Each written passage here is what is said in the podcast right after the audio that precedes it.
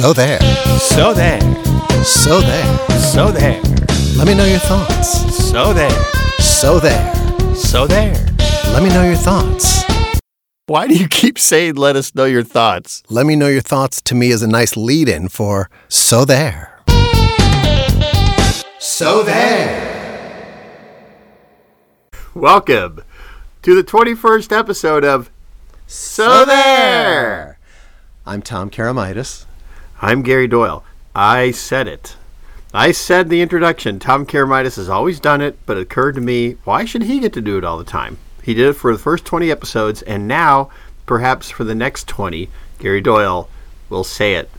If that gives you joy, then that is how it shall be. It's part of your just ever creeping attempt to take over the podcast. You're just sort of eh, every you know, you invent bits, you say the first thing, you yeah, you know, yeah. Really? We all know what's Yeah. happening here. If, if you want to do word count, I think you probably outnumber me two to one. All right. It's been a while. It has. It's been two months. Two months? Two months. Uh, back in March, we did one, I think, and a lot of, I had a lot of people commenting to me about your Oscar, uh, your Oscar uh, uh, observations. Is that the viewer mail you couldn't print out? No, it wasn't viewer mail. It was actual people talking to me and saying they disagreed with a lot of Gary Doyle's views on the movies. Huh, interesting. I don't remember anything I said, so And at least you had views on the movies. I didn't see any of them. So. good point.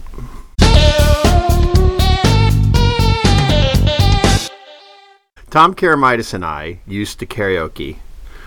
Have we talked about this? We'd karaoke at a place in a Japanese neighborhood of Los Angeles called Karaoke Bleu, B L E U, and it would have uh, it would have some very uh, hardcore karaoke enthusiasts. And before Tom Karamitis decided that he'd rather stay in his hotel room on productions, we used to go out and karaoke together. And so I still think of songs when I hear them that I think would be good karaoke songs. And I heard one that I think Tom Karamitis and I would be good to duet on, and that is Sometimes When We Touch. And the lyrics go like this sometimes when we touch, the honesty's too much. And I have to close my eyes and hide. I wanna hold you till I die. Till we both break down and cry. I wanna hold you till the fear in me subsides. Anyway, the reason I bring this up is because it would be a good karaoke song for us to sing, and also because a lyric in it caught my ear. One of the lyrics in the middle says, At times I'd like to break you and drive you to your knees. and I thought, what kind of lyric is that? Sometimes I feel like breaking you. That would not work in the current Me Too environment. You know, speaking of, we could do a whole episode on taking songs that were hits in the '60s. I mean, you, I I listen sometimes uh, on, on my, my Sirius XM radio. I listen to 60s on 6. And um, 60s was just a fascinating decade for music, but, but there was this overwhelming tendency to infantilize women. Yeah, it's not really a 60s song, but maybe we've talked about this in the pod, but Baby, Baby, Don't Get Hooked on Me. Mac Davis. I'll just use you and I'll set you free. Not, not, you know, not appealing. There were a lot of cringeworthy lyrics in that song, if I remember. Maybe we'll print them out for next time. Are you thinking of It's Warm Where You're Touching Me? Yeah. Yeah. You weren't going to go there, I were was. you? Thank you for doing that for me. Yeah. So I just thought that was a good uh, karaoke song. That's that's all I got on that.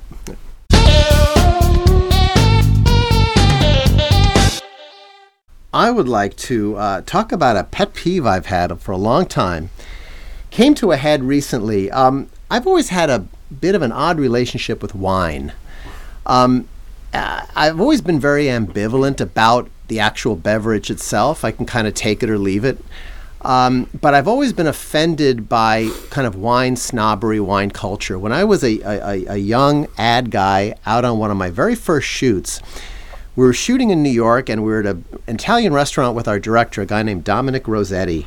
And there was 12 of us at the table, and there were bottles of wine in the middle. And somebody asked me if I would uh, re- refi- refill their glass.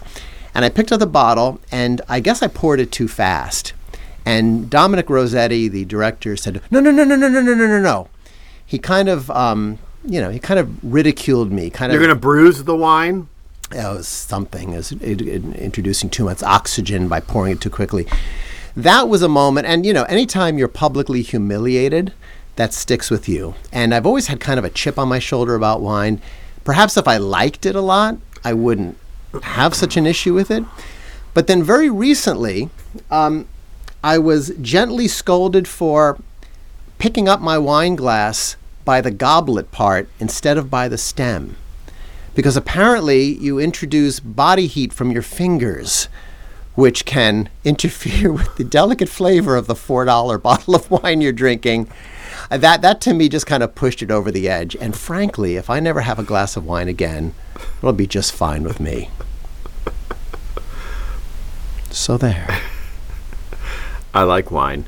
I, ch- I challenge you, though, if we were to bring five wine stewards to the So There cabin and serve them two glasses of wine, one would be two buck chuck, Cabernet Sauvignon, and the other would be a $50 bottle of wine, I'll bet three of them would get it wrong.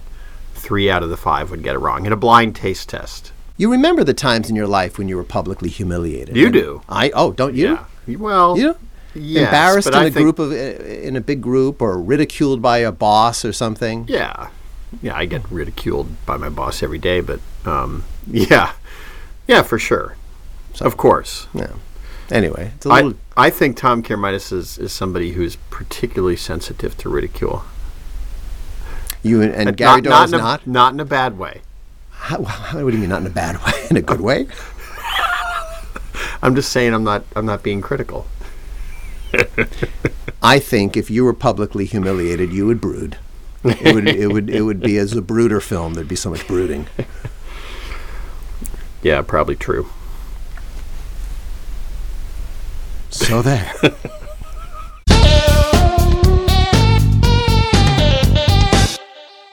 I would like to talk about about uh, you know wh- while we're on wine snobbery or coming off of wine snobbery, I would like to talk about accent snobbery as it pertains to cities. Accent snobbery. Yeah. So uh, I noticed the other day somebody said in passing they said that that they were oh I know one of my clients is in Louisville, Kentucky. And and and and I said they said where are you going Friday? I said well I'm going to Louisville to see a client. And they said oh I love Louisville. And I thought that's not how it's pronounced. It's not Louisville. It's Louisville. But you hear people all the time when they don't have a southern accent and they'll speak in a regular Midwestern accent, but then they hit the word Louisville and it becomes Louisville. And I'm like, no, I don't I don't think you're allowed to do that. I think you are if you if you live there. You know? It's a little bit like if I if I were to say, you know, that I'm going to New Orleans and all of a sudden I say Nolans in the middle of that. You know, it'd be a little bit like that. I'm like, no, if you're from New Orleans, you're allowed to say Nolans if you're a native, but you can't just lapse into that for one word. So I just want to call out people that just lapse into Louisville. I think the accent snobbery you're talking about can extend into people, uh, extend to people who have, who've taken, say, Spanish. Maybe they took a lot of Spanish and they're in the Spanish National Honor Society in high school. Maybe, maybe they're of Hispanic descent. They But do then- that little tongue thing. Well, they, they just do that. That they show the room their ultra precise pronunciation whenever they come to a word, uh, a Spanish word. You know, I, there's a guy who's the anchor of uh, I, the NBC Sunday Evening News. I don't remember his name, but he does this all the time. He'll be talking normally, then all of a sudden, it's like English is his second language when he gets to a like a like a like a like a San Francisco. you know. Um, I, I put that also in the accent snobbery. I think it could apply, obviously. Look, I am of Greek descent, and I will give you one of my pet peeves. There is a popular Greek cheese. It's called feta, F E T A. Wait, how'd you just pronounce it? Feta, but Americans call it feta, Feta. like as if it's I do. r- rhymes rhymes with fettuccine, and I cringe, but I would never I would never go overboard and do the the kind of ultra Greek thing. But I that's that's the accent snobbery thing. I don't like feta cheese. Why not? It's too strong. It's like blue cheese. It's very strong. Very. Feta. Feta. Is your favorite cheese American cheese? I see you more. I like the I like the pepper jack you get at the Jewel that has the spicy little pieces of pepper in it. Does, Dar- does, does Gary Doyle fear strong flavors? I fear strong cheeses. I like I like brie and pepper jack. Ah, you're more of a mild cheese guy. Yes. Yes. Is that is that wrong? No, it's just different. Feta. Yeah. There you go.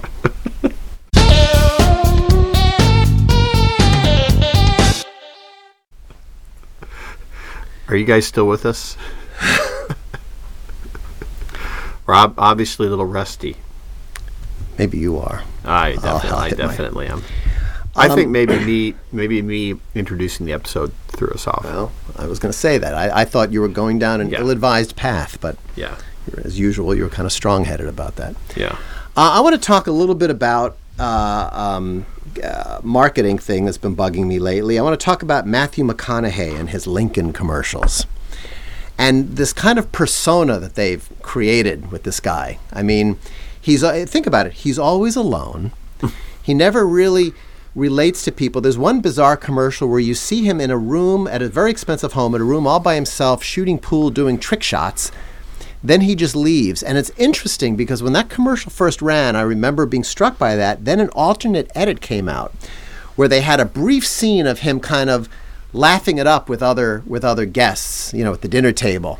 But then he always finishes off by himself. He's shooting pool by himself, trick shot. And then with a self satisfied grin, he drives off in, in his Lincoln. But there's also the one where he gets off the barge in his Lincoln.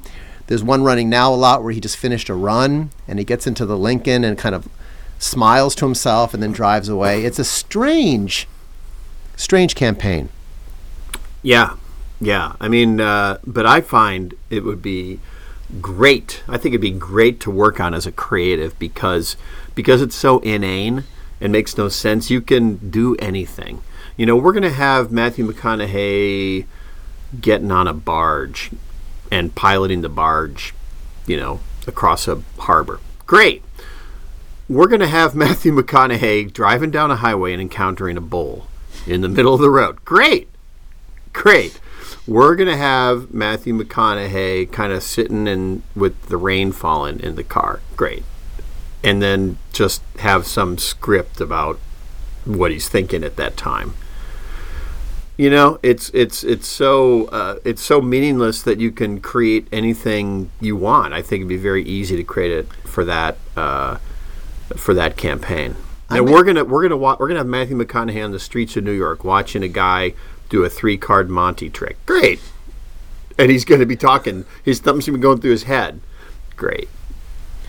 I may not be remembering this properly, but wasn't um, doesn't he have a role in the creative development of that campaign? Wasn't that part of the deal when they signed him that he was kind of a creative director too? No, well, maybe. Am I thinking of somebody else? You're thinking of he was um, he was named the creative director of Wild Turkey.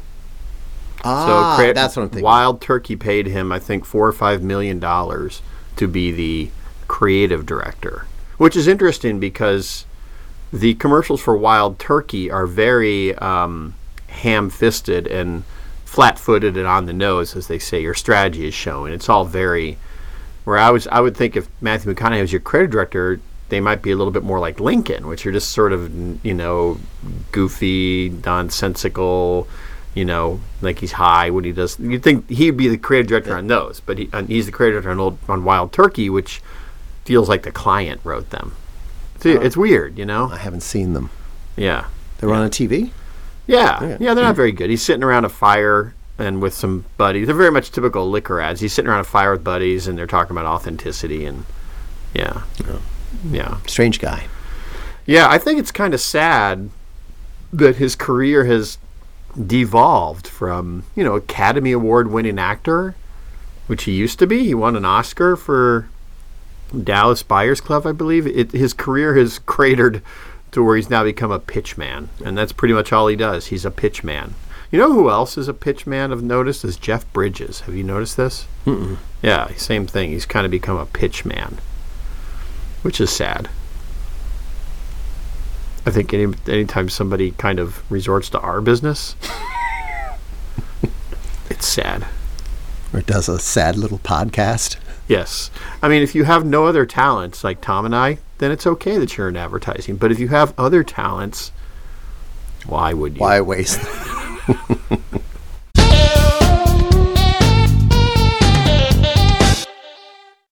I want to talk about um, uh, something we've talked about before, but sidewalk people. I think in a previous episode we talked about sidewalk weavers, people who kind of weave to one direction or another of a sidewalk when you're walking behind them for no reason at all. They just kind of weave so they block you. And I think we have we played sidewalk weavers, right? We played dream weavers. Sidewalk weaver. So I had another sidewalk person that I want to talk about, and that is the person on the sidewalk who takes up a lot of space. So it's not necessarily a big person, but it's somebody that takes up a lot of space. Maybe their arms flail, both of them. When they walk, they both flail widely. Perhaps one of them is is, is, is, is on their phone, so their elbow is sticking out on the side because they're on their phone, and, or maybe their elbow is sticking out on the side, but then their other arm's flailing wildly. And so it has this tableau, if you're behind them, of, of, even though they may not be a large person, of taking up like enough sidewalk for three people. Well, that's your bigger issue is that you're unable to pass them, whether it's three people abreast or the wide arm swing or people who walk diagonally. I would like to pass them. Yeah, I'm, Yeah, I'm kind of a what it comes fast walker. I, Yeah. I walk faster than most. And do you know, a little bit of a Jack Nicholson thing there right, for a second. I walk faster than most. Or was that more uh, Christian Slater? Always the poor man's Jack Nicholson. but you know what I mean? It's uh, you know, flailing arms and, you know, just a lot of real estate. I totally understand that. I, I, I- I find that is is almost as irritating to me as the guy who the person who would be the self-appointed traffic cop. And you've probably seen this. You're walking down the sidewalk and maybe there are cars waiting to pull in across the sidewalk into a garage. One person will stop their walking and wave them through, right? Oh, yeah. Even though the pedestrians are starting to stack up, I never, uh, I never acknowledge that perceived authority, and I always continue walking Yeah. because I want to break down their little gambit, as Gary Doyle would say, of being the, you know, I'm, I'm controlling, I'm doing crowd control here, folks, for a second. I do not recognize their authority. Yeah, I wouldn't either. You know what I like to do? If you, if, are you ever in a, a, a, lane where you're merging into the other lane on the highway? Like from the left, you're merging to the right, you know, like an inner. And you know how people try and go around you Yeah. and get. I now block the path, so they can't do that. I block it, and then the person behind me knows what I'm doing because he leaves an open space for me, and I just kind of cruise along, and they can't get past me, Well, even though I'm far from the merge point. That's excellent. I have to remember that's a good move. Let me ask you a question though, which will really give me a glimpse into your soul. What do you do when somebody's tailgating you? What I do is I slow down to exactly the speed limit, and there I shall remain. And it's best, obviously, if you're on a one lane road. Just drive them crazy. I don't get tailgated much because I'm usually the tailgatee. Ah. So, yeah.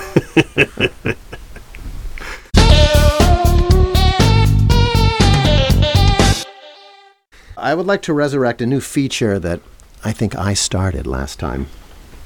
Another creeping attempt to take over the pod.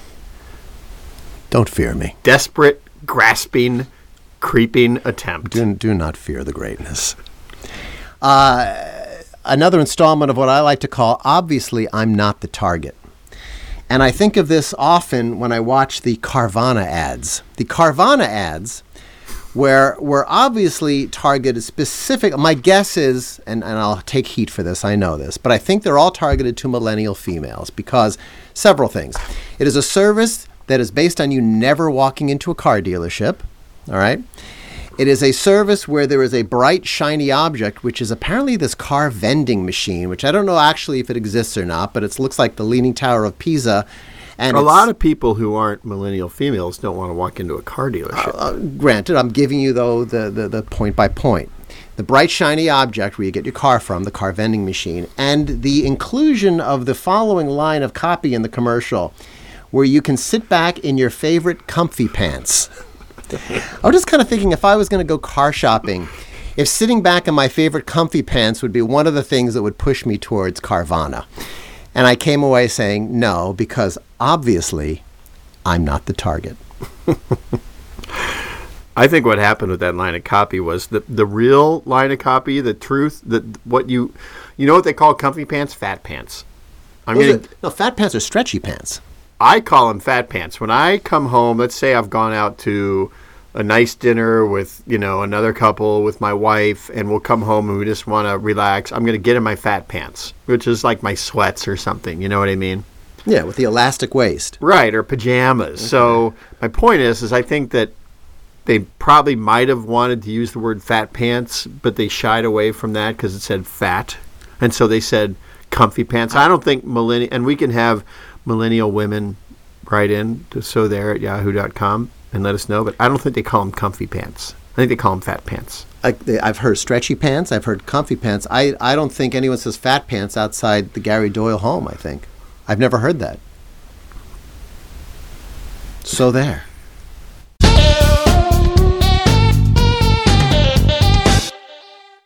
Well, since I opened this episode, I will close it. Thank you for listening. Thank you for being patient. Um, next episode is a little teaser.